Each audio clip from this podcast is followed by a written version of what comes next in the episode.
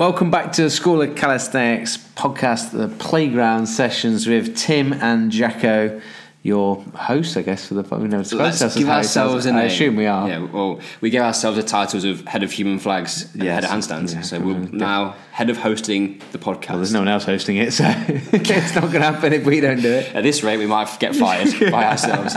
Anyway, guys, welcome back. We've got a great guest on for you this week, and it is a little bit of a different flavour this time around. We've got Kenny Jamieson, who wrote A World in Two Minds, and we get really into um, some of the detail of the book. But basically, we're going to talk talk about how we need to change our thinking to change our future. And there's some really challenging stuff in there, but also what does calisthenics do, or what's the opportunity that we have in calisthenics to ch- maybe change a little bit of our own lives and the lives of other people. Is yeah, fair? We, yeah, and we talk about one huge um, thing that we're both passionate about and we believe that everybody is seeking to some level is happiness and what are some of the like roots behind happiness how uh, we see calisthenics making us happy and all of you guys that enjoy doing it. And, and Kenny gives us a bit of context as to what's going on in the mind and the brain and the body as to why it might be something that actually there's some there's some reasoning and some science behind why it's making us happy other than just it being cool. Yeah, so there's plenty of stuff in there. If you could get your neurophysiology juices flowing,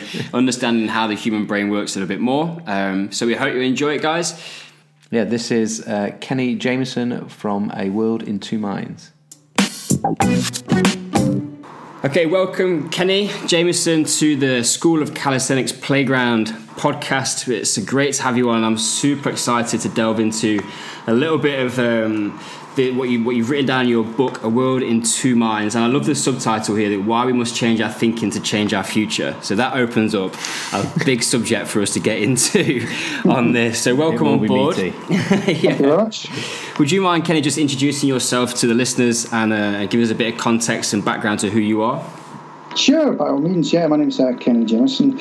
My um, my background is in, in, social sciences. I went to Edinburgh University, studied social sciences, um, of which um, marketing is, is, is, one. And uh, I became a professional marketeer and worked for many years in the in the drinks industry um, across marketing and innovation. But really, what what motivates me um, and has always driven me is, is understanding human behaviour, which ultimately sits at the at the root of marketing. So, so rather than into academia, I chose to pursue a career in marketing. But, but you know, understanding humans and understanding behaviour is uh, is core to what I've always been interested in. So it's taken me a long while to get around to doing it. But uh, I, I, recently uh, wrote a book, as you as you say, "World in Two Minds," which is really all about the human race and my um, my interpretation of where we are, how we got here, uh, and most importantly, the role that the, the human brain plays in creating, uh, creating culture and creating global society.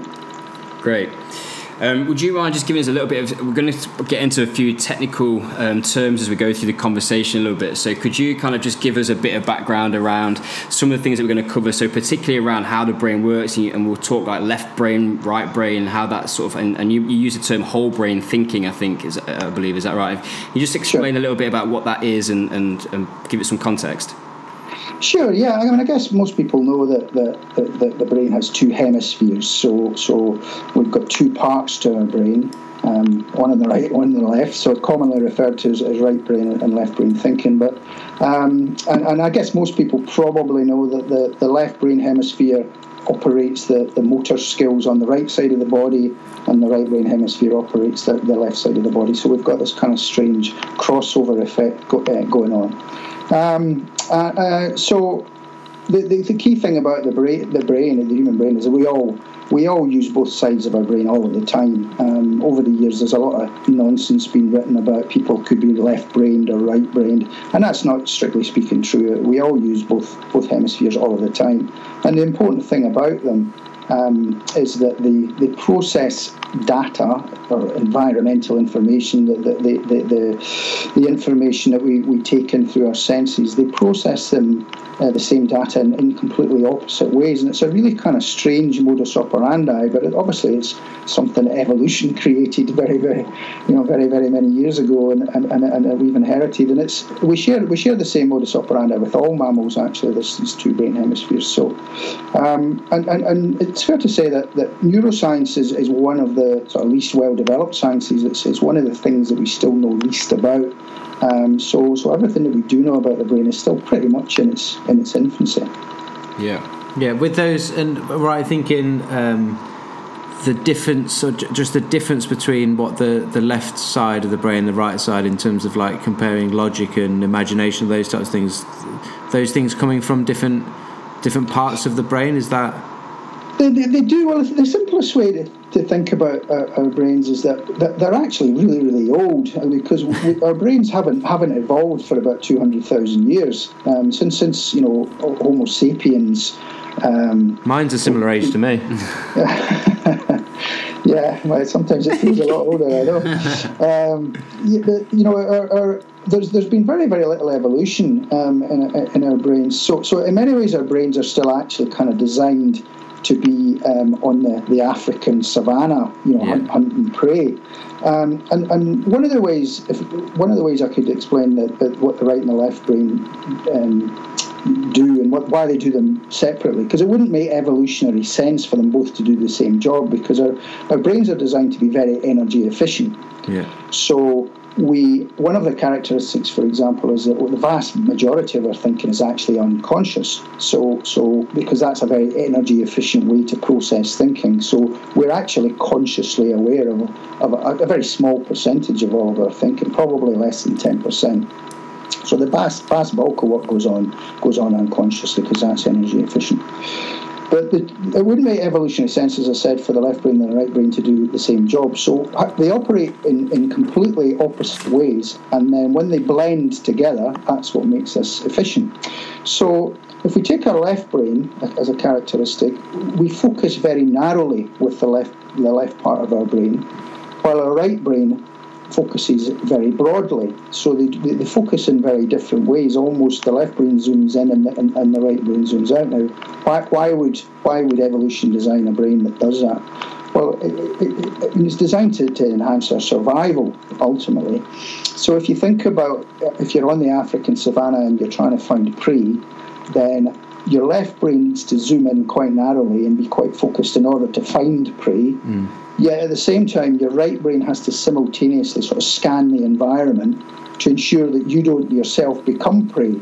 So you've yeah. got this kind of narrow focus that allows you to find prey and, and, and wide focus that allows you to look out for dangers and so on and so forth. And that that's a you know, okay, that's that's a very specific example, but that modus operandi ultimately influences you know everything that we perceive, everything that, that, that, that stems from that. And we're still operating in exactly the same way. So when we're having a conversation with someone, so I'm having a conversation with you guys. Now, fortunately, you're on you're on Skype, so um, you, you can't do me any damage. But what you, when you're having a, a conversation with an individual, your left mind is focusing in on the words that the person's speaking to understand literal meaning, but at the same time, your right mind is focusing much more broadly on body language and it's looking out for things like you know a scowl or clenched fist because those those those would provide you with early warning signals that that person you were speaking to you know might be a danger to you. Yeah. So so all of the, all of that sort of taking place. Um, and whilst you know you're, both your left brain and your right brain are processing the same experience, the conversation that you're having with an individual, yeah. they're doing they're doing very very different jobs, and it's the, it's a synthesis of those two things that that kind of make you a whole person. Yeah, it was making me think with our um, almost like when we got started with calisthenics, with our with our way of changing our sort of way of training and our mindset and approach towards training that. Um, when we sort of got this phrase redefine your impossible it came off the back that almost part of your brain and, and, and i guess it's maybe like the left side of your brain going that thing that you're trying to do that is impossible like looking at that how on earth are you going to do it and then the, the right side of your brain almost going yeah, but what if you what if you look at the big picture? Maybe actually, if you break it down, you work towards it, you could do something that's impossible. So, almost those two opposite thoughts in your in your head happening at the same time. It's yeah. it, it, sort of make it, it starts it makes you know, we just experienced that, but actually talking about it and looking at the sort of bit of mm. science behind it starts to make a bit of sense, which is fascinating. Yeah. Can, yeah. Do, do, people tend to have a? I know you said they don't they're not left or right brain, but like there must be. Is there something around like somebody who's getting stuck in the detail and so take that thing of like redefining impossible. We, we used to use the phrase, "Oh, it's in the impossible box," a place in your brain where you you put things mm. you currently can't do.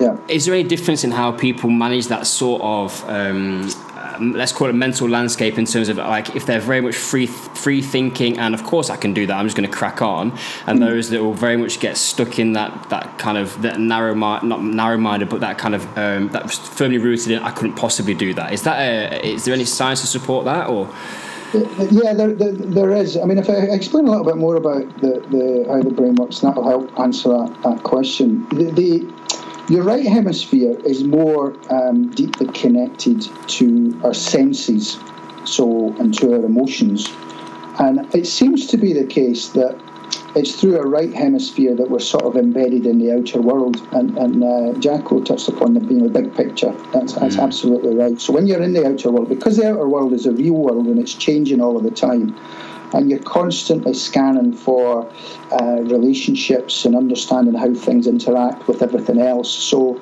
so your right mind very much looks at the big picture and tries to understand how everything connects with everything else. And it seems that as we experience the world, we do so firstly through our right hemisphere. And the right hemisphere then sort of passes its interpretations to the left hemisphere.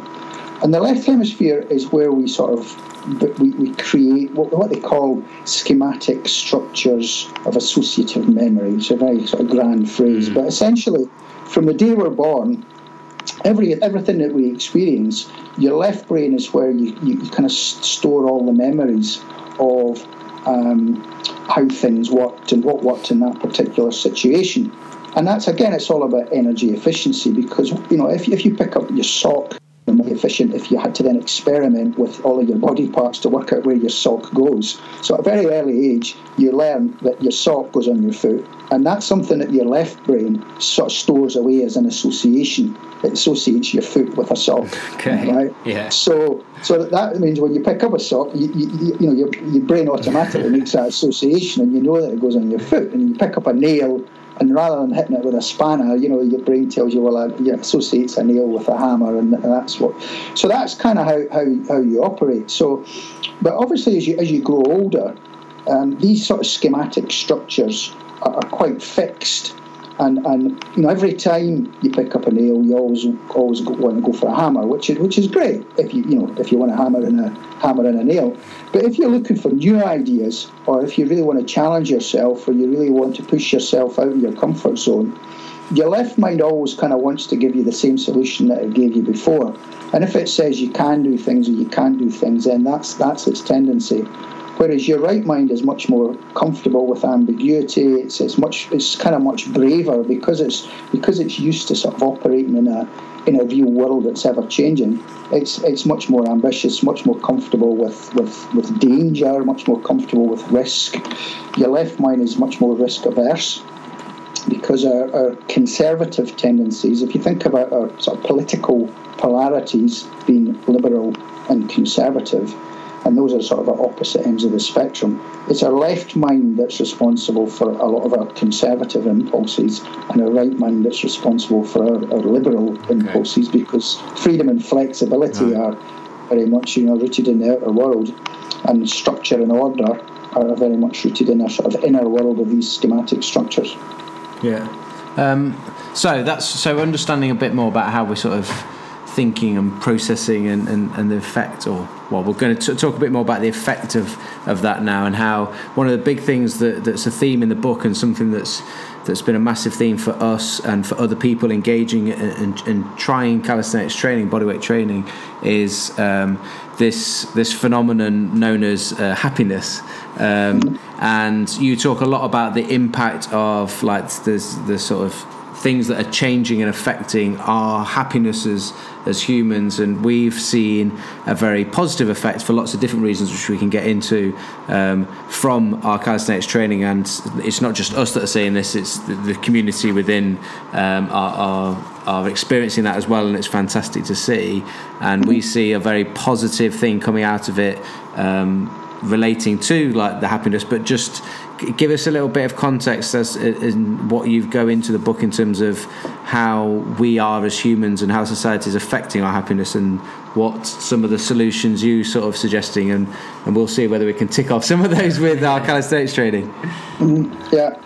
Well, what, what I talk about in the book in, in, in the, the, first section is that how, how essentially we're making ourselves ill. We've, you know, the, the cultures that we've created are are making ourselves sick. And obviously, when we're you know when we're sick, we're also unhappy. So he- health and happiness sort of go hand in hand. And, mm. and, and, and, being mentally or physically ill, it's it's impossible to be happy if you're in, in, in either of those situations.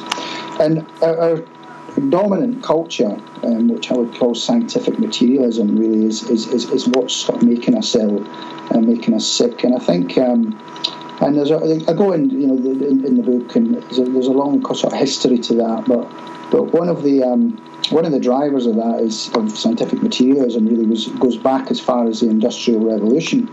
And, and when we shifted from being um, farmers to, to, to being um, you know, producers of, of, of, mechanically produced goods, and, and, how we sort of lost we lost touch with our physicality.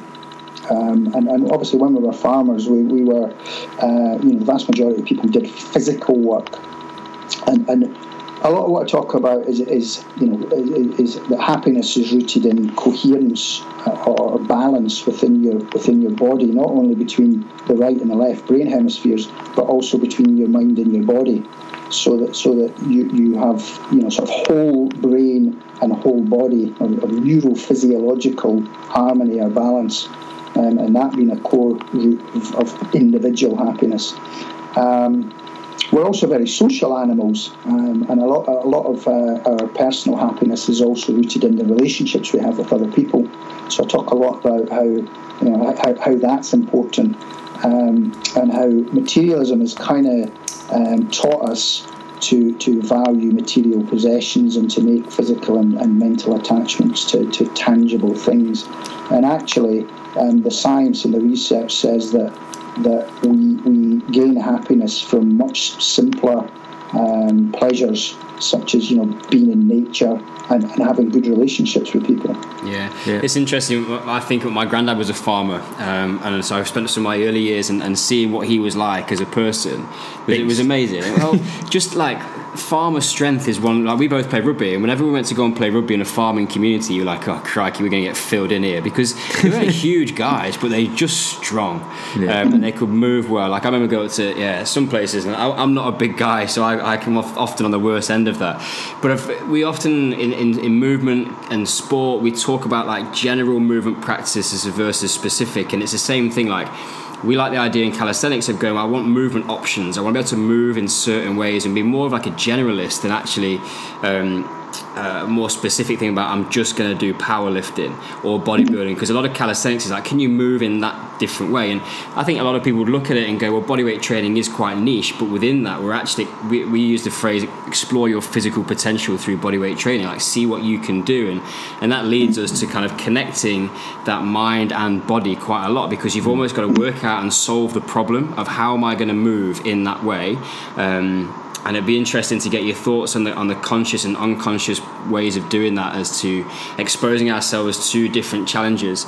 Um, but you, it brings in the idea of like, let's take a handstand as an example. When I'm upside down, I'm strong enough to be able to do it. I have to understand where my feet are in space, um, and it's that again that connection of where is my body yeah. at any one time, which is going to enable me to balance. And you're doing it subconscious. You're not yeah. thinking, "Oh, my feet have gone a bit too far. I'm going to do this." You, no, you've got well, no idea. Go start, feel. Yeah. yeah. but you go off feel exactly. Go off feel subconsciously, and, and that's one of the things. Ken, it'd be great to get your thoughts on around uh, that conscious unconscious around learning new skills, and if you just touch on that I think you mentioned it before around we almost want to bypass that unconscious. So when I do a handstand now, that skill progression for me is fairly well um, mm. established. So I don't have to think too much about it. Is, is there anything yeah. from your understanding of how we can help people to maybe move past the conscious and, and spend more time in the unconscious, which then ultimately creates better connection with the brain and better movement quality and, and, and sort of depth of, of, of skill and ability? Mm. Yeah, I mean, I think that there's, there's a lot of evidence. I mean, how, we learn any skill ultimately is, is, is you know practice. So if you're let's say you start off playing golf or something like that. To, to, to start with, it's a very mechanical process, isn't it? You know, you've got to learn the swing. You've probably got a golf coach telling you how to grip the club and perform your swing. But as you get better and better and better and better, you you you sort of embody those skills. You, you commit them to your unconscious memory, and then once you become really good at something, you don't you don't really have to consciously think about it. You know, it's a bit like driving. You know, once you once you can drive, you don't you don't um, you don't have to go through the sort of mirror mirror maneuver and all of that that, that you get taught by, a driving instructor. What? So it does. It You're not tempted get, to? Yeah, it does. It does get committed to, to, to memory, but I think. Um, you know, to become really, really proficient at, at, anything, whether it's sport or playing the piano or whatever, um, there's almost another a, another level to that, and that's when you, when the really top athletes and the really top sportsmen get into get into what in the zone or or what they might call flow or peak experiences, or there's lots of different words for it, but it's really. Oh, sorry, Sorry. Ken. Is there like um, I can't, we, we had one of our coaches when I played rugby. that used to bang on about the um, these four square, like a square with four pieces, and it was like unconsciously competent or unconsciously incompetent, and then like the, the, the is it is it am I wrong the right rhymes with some of that where you go into like unconscious competence or mean, something like that. Is it Is that right? works. It's stuck, But there's something like that, isn't there? Yeah, yeah, no. that that's the same type of thing? yeah, same type of thing. Different, diff- different levels of, of capability and and, and, Yes. and you know learning Feature. learning anything. You'll go through various um, various steps, but but yeah, peak peak, peak performance is um, is really where you get what they call neurophysiological harmony. So where your your mind and your body are working as one, and, and, and you're effectively thinking with your whole body. And at that point, your conscious mind's not involved. And in fact, it can't be involved because to, to introduce sort of conscious thinking would actually break the spell or break, break the magic. And, and we've probably all experienced flow at some point. Um, you know, wh- wh- whether you know, driving a fast car or playing football, and some people can, can you know get into that kind of it's almost like a trance-like state of flow, and people can access it when they're writing, when they're taking photographs, Yeah. you know, all, through all sorts of all, all sorts of ways. But what happens then is is that your your two brain hemispheres get synchronized, so they're working together in sort of perfect harmony. And not only do they get synchronized, but your, your mind gets synchronized with your body. Um, and I, I talk I talk a little bit about flow in, flow in the book, and it's, it's actually quite often quite hard to describe in words. Um, and that's one of the telltale characteristics because it's only retrospectively that you can recognise it. But I, you know, I remember playing a lot of football when I was a kid, and it was never never all that good. But I do remember, um, you know, just brief periods in matches that maybe only lasted for a few minutes where it almost feels like you're sort of gliding across the football field. You're not you're not actually exerting any physical energy, and you know everything's smooth. Your, every touch is perfect. Every pass is perfect. It's almost like you're you're operating on a sort of different plane. And, and, and you know that didn't happen to me very often when I was playing football. It's fair to say, which is why I never became a professional footballer. But uh, uh, you know, but you, you can get into that with, with running as well because running is very rhythmic. Particularly, I listen, you know, if you're running, you listen to music. What's actually happening there is that your your body and your brain are, are becoming synchronized, and the rhythmic nature of, of the music often helps you to get into that sort of trance-like state, and and you- you just feel great. You're you're running really fast. It doesn't feel like your energy's uh, getting depleted, and you're just you know you've got a little taste there of what the sort of top athletes experience when they're when they're in, in the zone, and, and and that's that's really you know peak performance both physically and mentally, and actually when you're at your most capable. And to take that on at a further level, you know, if you go back far enough, that, that so neurophysiological consciousness, where mind and body are, are in sync, is, is, is one thing. But there's almost another level that that um, is, is spiritual. Actually, when, when you kind of go to a, a, a further level where you're you're connecting with, with your soul, as it were. And, and a lot of religion is actually rooted in that kind of notion as well. So, sort of religious incantation, um, you know, that repetitive um, mantra, or even, you know, they talk, you, you talk about sort of physical labour as doing God's work. So that notion of repetitive action, whether it was sweeping a courtyard or, you know, cleaning, cleaning shoes or whatever, that, that notion of using your body to, to, to, to sort of engage with with the spiritual world and, and, and, elevate your consciousness to an even higher level is is all rooted in the notion of synchronizing the brain hemispheres. And that's ultimately what mm-hmm. kind of meditation and mindfulness and those kind of practices seek to do as well. So yeah. it's all connected. It's really interesting you mentioned mindfulness there because it's come up a bit in our conversations recently amongst our team and with, with other people. And obviously it's, it's become a, a very prominent part of culture. A lot of people are talking about mindfulness and, and recognizing the benefits of it. And, and yoga, I think, in, in from my kind of observations of Western society in the UK, is has sprung up because people need to find time to go and sit in a quiet room and just chill out a little bit. And, it, and, yoga creates an opportunity to do that of it's a quiet relaxing space and it starts to connect you back with your body. So loads of the yeah. stuff that you're talking about. And somebody once said to me like calisthenics is like a new form of yoga. Uh, uh, and what he meant was it's actually it brings in mindfulness through the practice but you haven't got to sit in a room for 20 minutes just kind of like engaging in that quietly because when you're upside down trying to balance in a handstand you can't be thinking about the stresses that you've got going on in the rest of your in your day.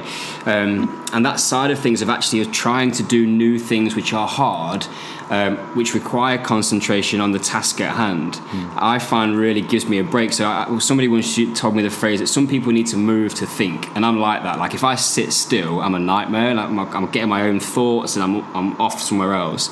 But I have some of my most profound thoughts and most creative thoughts, like if I go for a run or I'm in the gym, I'm thinking while I'm moving, and then I come back to my car or, or get back and I go, I've got all this stuff I need to write down because it's that's kind of where I do a lot of my, my creative thinking. But it's way more effective if I'm moving. Is that is that kind of fit into what we're the context of, of, of again that mindfulness and flow state?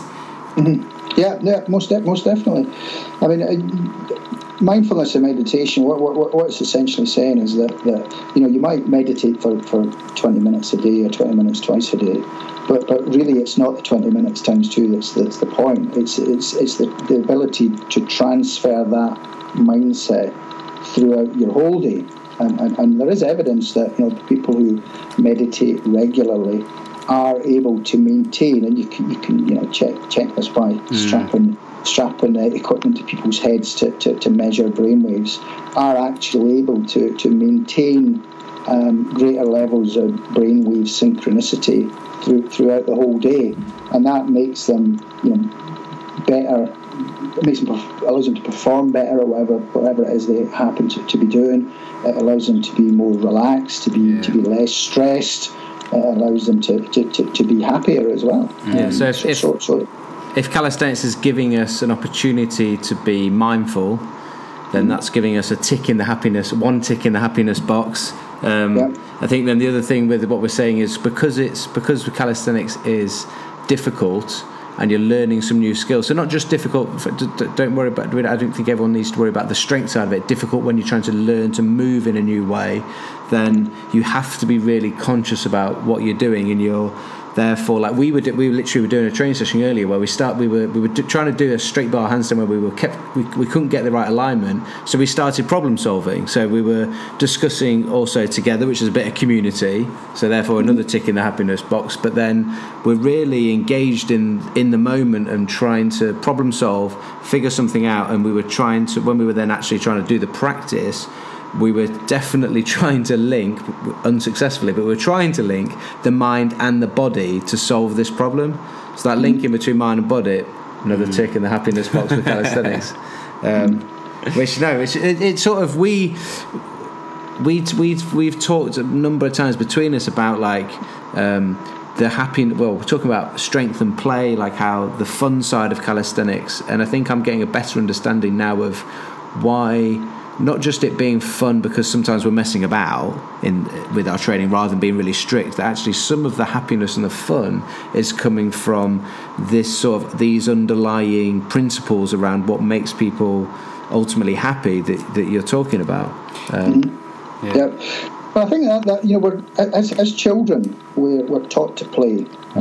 And, and, and it comes very naturally and very intuitive to, to, to kids. So any, any kid that before he go he or she goes to school, you know, you can give them a cardboard box, and that cardboard box can become a spaceship, it can become a house, it can become a hat, it can be can be anything. And then what happens is, you know, this comes back to the overarching culture within which we live. So, you know, scientific materialism is if that's the dominant culture within we live, which we live that that sort of dictates educational policy. It dictates how, how we we, we um, educate um, our children, how, how we you know, bring them up from, from a very early age, how we stereotype children. Um, so so you know kids are pointed towards science and, and maths and, and, and those sorts of subjects, and that kind of pushes them down a down a particular pathway. And, and, at a very early age, kids are taught that there, there's there are right and wrong answers to things, and, and you've not to colour outside the lines, and, and you've to behave, behave, yourself, and you've to, you know, follow the rules, follow the rules, and you've yeah. to, you know, follow the structure, etc. And, and that kind of playfulness, playfulness is core to innovation, it's core to creativity, but it kind of gets knocked out of children mm. um, as soon as they go to school and, and, and they, they, they, you know, they, they gradually learn to to conform, they learn to, um, to, to, to think in uniform ways, and that's all to do with your you know your left brain taking over and, and starting to dominate.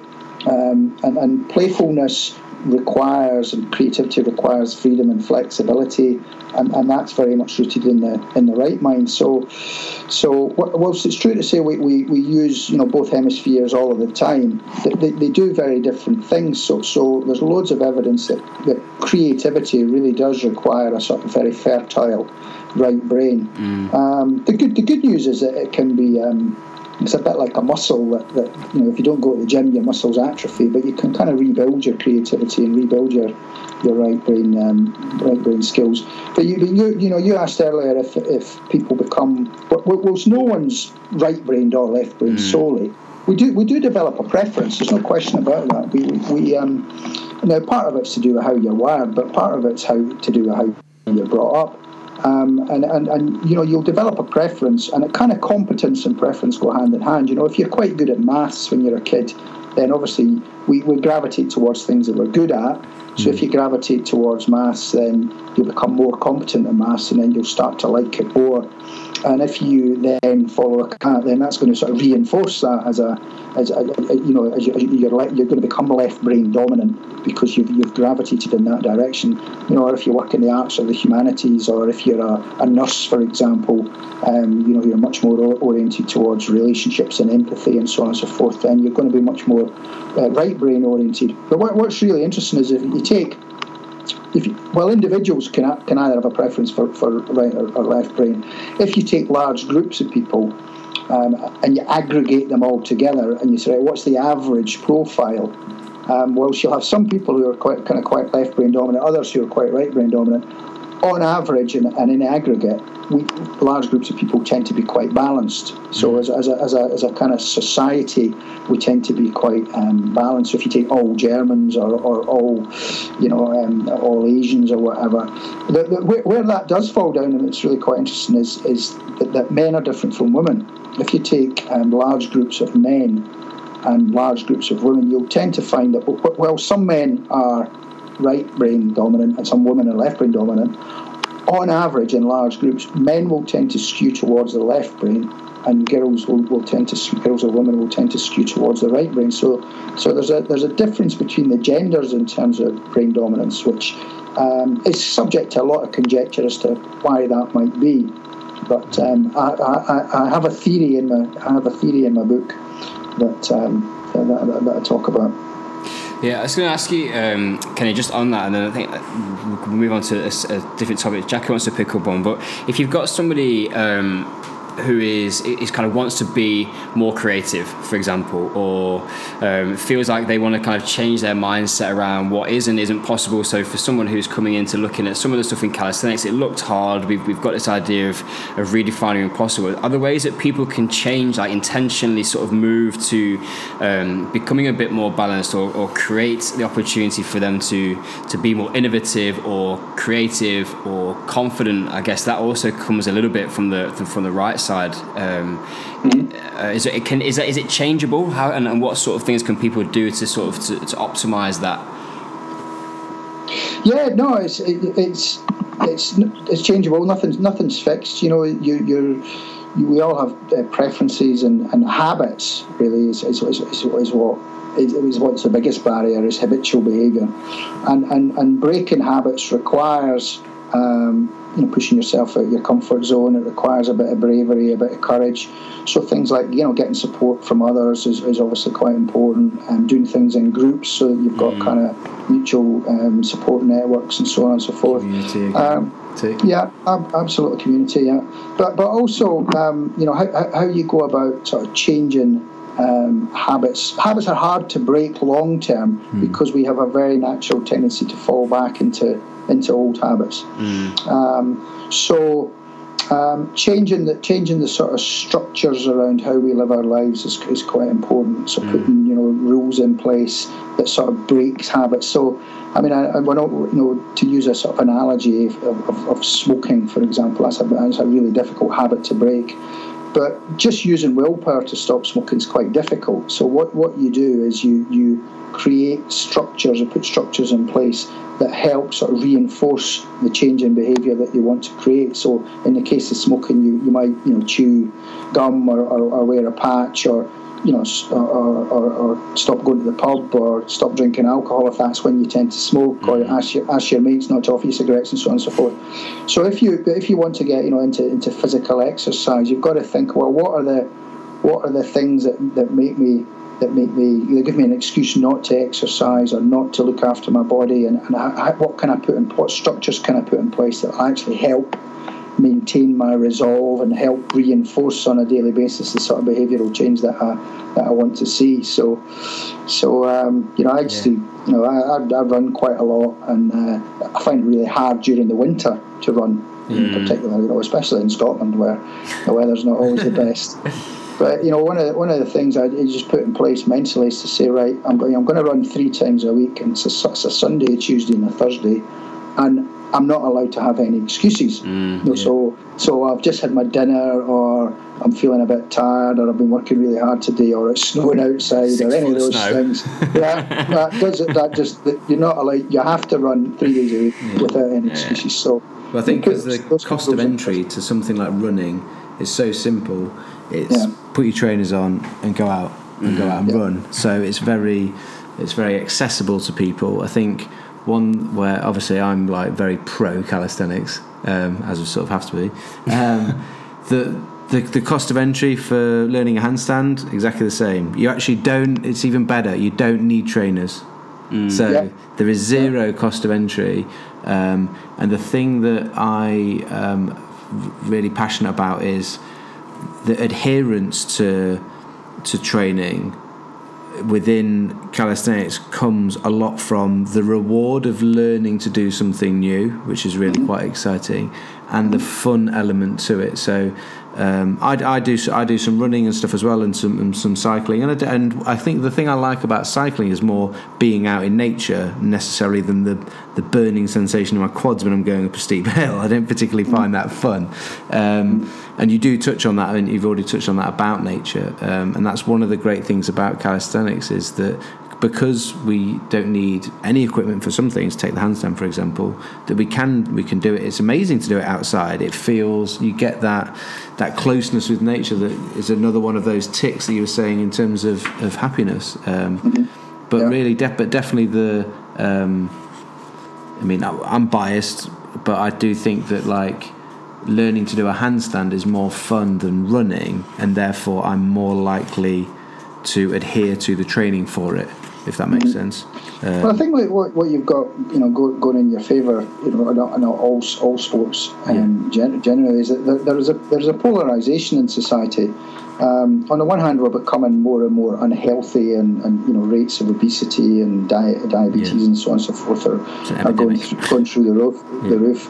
Um, you know the, the foods we eat are, are, are often unhealthy, etc., etc. But but what, one of the things uh, you know I talk about in, in, in the book is that uh, you know, we, we live in a we live in in, in, a, in a, what's called a complex adaptive system. It's kind of like a, it's a living organism, and one of the characteristics of these systems is that they, they, they always try and heal themselves because coherence or balance is their natural state. Mm. Any any living system automatically tries to, to heal itself by by by dialing up the opposite of the thing that's causing it pain in the first place. So so simultaneously within global society you've got this sort of, you know, health epidemic um, going on in, in terms of in terms of negative health. But at the same time a lot of people are realizing that actually you know, well-being, mindfulness, yeah. um, physical health are really, really important in order to sort of counterbalance those negative effects. So people are becoming more interested in health and nutrition, more interested in food, more interested in physical exercise, more interested in, in mental well-being, and that's really what's driving, yeah. you know, organic food and yoga. Well, I think, and, and, and people are people are realizing people are trying some of these things. People are trying different exercises. People are trying to eat differently in, in terms yeah. of what they think is going to be better.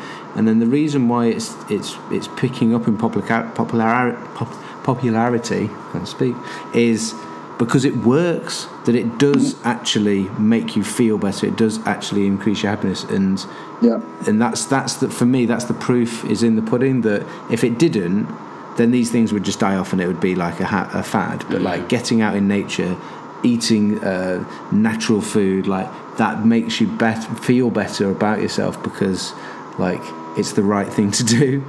Yeah. No absolutely absolutely Kenny, there's one line in the, in the introduction which I've which I highlighted, which I loved, and you touched on it a bit before. I don't know if you were referring to the same thing as what I picked out, but I've just got the, the paragraph here. It says because you, you, you, present a um, the first couple of chapters are fairly difficult reading um, in a sense of some real home truths to the sort of state that, that we've found ourselves in as a society, or we've, as you say, we've created for ourselves.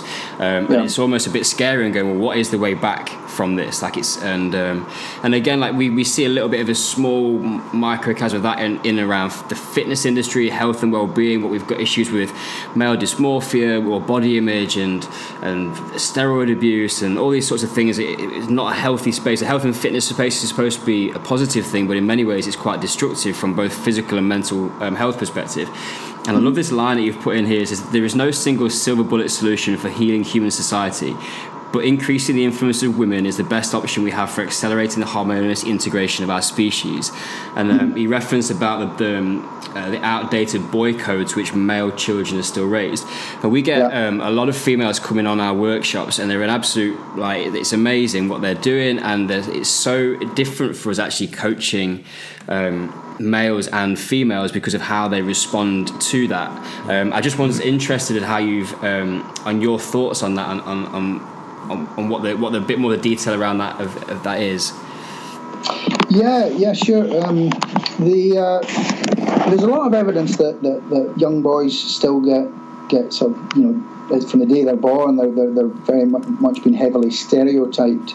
Um, we've, st- we've still got this sort of uh, warrior ethos um, going on in the background. So so from a very young age, um, boys are um, they're oriented towards tools and trucks and, and, and, toys that are, that are sort of uh, mechanistic in, in, in, the way in which they operate. And that's very much you know the, the core of your left mind. And, and, at the same time, girls are sort of oriented towards dolls and teddy bears and so on and so forth, which are very much relationship based. Mm. And and you know this goes. I think this this ultimately goes back I think at least sort of six thousand years, believe it or not, um, to when um, to, to, when the soldier was invented. So way, you know, way, way, way back in, in, in, history. And if you, you know, how I would characterise it is to say that, you know, we, all animals, and we and we are animals, have to have to try to be balanced between um, assertive behaviour and integrative behaviour. So, so if you look at dogs, you know sometimes dogs will bark and sometimes they'll show their bellies, and, and all animals intuitively understand that to, to create a sort of harmonious society, you know sometimes you have to stand up for yourself and be assertive, and at other times you have to just go with the flow and, and do what other people want to do in order to, to maintain the peace. And um, all human beings should strive to, to, to have that kind of harmonious balance within the one individual. But I think what happened going back about 6,000 years or so was that, that um, with, with soldiers, um, the, the, the, the, sort of responsibility for being aggressive, being competitive, um, for cutting and killing and for being divisive was sort of allocated to men, and women became the, the homemakers, and they were responsible for um, collaborating and, and, and, nurturing and being integrative and so on and so forth. And that's almost sent the two genders down um, sort of cognitive development pathways, if I can call it that, mm. to the point where it's almost become you know, genetic um, and that's why I think that, that in general women are more right brained now and, and, men are more left brained. But of course, the, the, the, world's changing. The world's changing rapidly, and and you know there's a lot less of a requirement for soldiers nowadays. So, so bringing up little boys to be sort of stoic and strong and not to cry and to, to be hyper competitive and always wanting to strive to get to the top of the tree and to be aggressive and staying there when, when, when they get to the top of the tree. I think those kind of behaviours are, are pretty destructive in modern society. But that's a lot of what we see in corporate life and in political life and so on and so forth. And we've got you know a, a, a political system that's very sort of adversarial and it puts it puts a lot of people off because it's you know it's, it's sort of very disingenuous and very aggressive. And I, I think you know over the last you know 60 70 80 years you know obviously women have become much more emancipated much more liberated um, and in many ways, women, because they've got the kind of dominance of the right mind, they've, they've actually been given primacy of the more powerful of the two brain hemispheres, as irony would have it, because they've, they've sort of had to be, they've had to suffer 6,000 years of subjugation in, in return for that gift.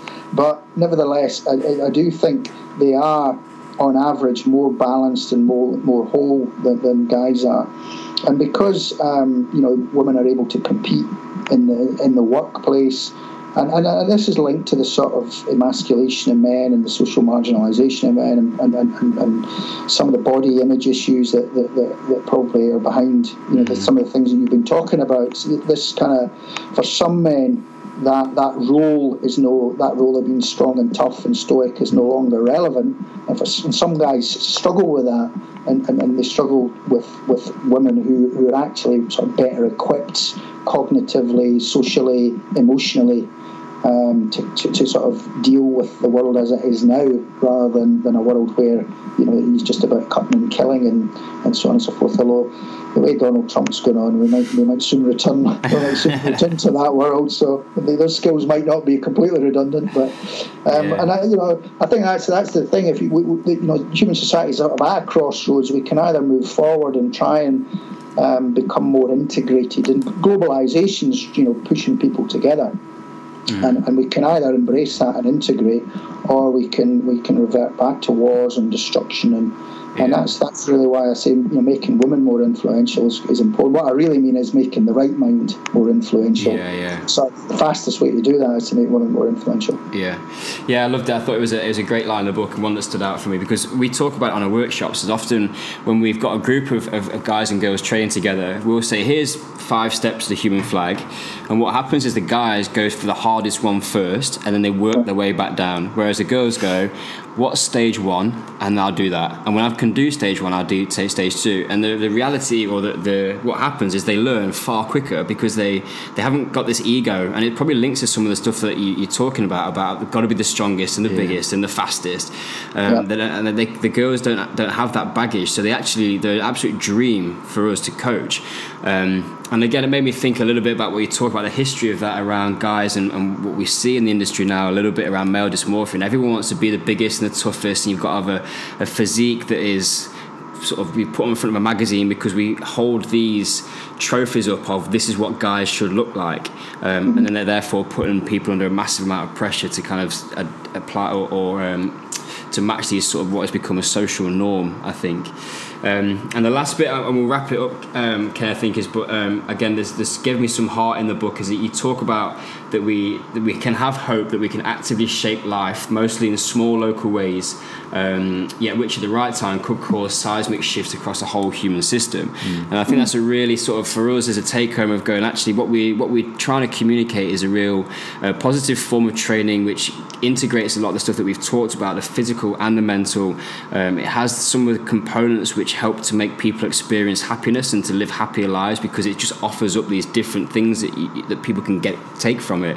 Um, mm. And it gave me, it really sort of like, um, it, it, gave me some confidence that we need to move forward with sharing some of these messages yeah. and the power of what we're doing and trying to do. And yes, it is. It feels quite small, and we're teaching people to do handstands and the great schemes of world wars and and Donald Trump. That feels like a relatively small thing, but um, mm. we all, if we we're all doing a little bit more of that sort of stuff, mm. and we're more in touch with a lot of the things that we've talked about, then maybe you never know. We could be moving to a better place. Yeah, you, you said in the book there was one bit I loved related to that was was that you said that any one of us, because the world is so close now, because of the because of the internet, literally anybody can be connected with anyone. That it could be any one of us that could be the catalyst for that change. Um, yeah, I think I think that, that's think. that's a really important message and it's really key. And it says it, it's inherent within how complex systems work because one of the key messages is that you know there are somewhere between seven and eight billion people on the planet now. So there's there's no single individual um, has, has got the sort of capacity to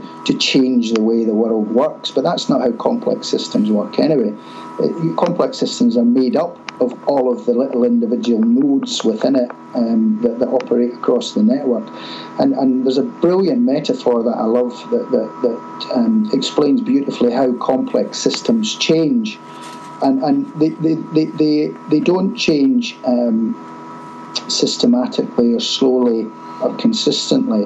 The metaphor is um, if you think of grains of sand being poured onto a table and as every single grain gets added to this, obviously the sand pile increases. And every every now and again, one more grain of sand will cause a, a bit of a sand slide or a little ripple down down the mm. sides of the sand dune.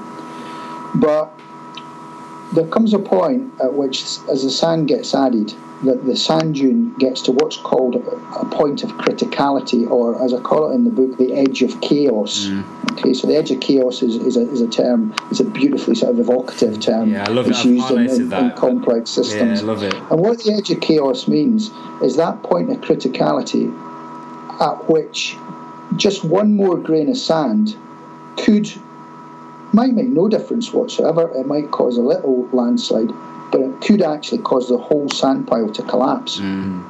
And, and that, that that's how complex systems change. So, so the Arab Spring was actually a, you know, a recent example of, of that sort of that the way in which a relatively small thing, as it you know, there happened to be a guy in Tunisia who set himself alight because he was getting hassled by the police. He was a street street trader, and, and through social media, that one guy, you know, committing suicide, caused this massive sort of ripple of, mm. of change that spread like wildfire across social media. And, and, and the great thing with social media and internet is that we're all now so interconnected that, you know, just it's, it's going to be thousands and thousands of little things, and, and you, you guys might be you know teaching teaching people how to use their body to get more, more physically healthy, and I might be writing a book, and somebody else might be yeah. recycling their waste, and somebody else might be campaigning for Amnesty International, whatever.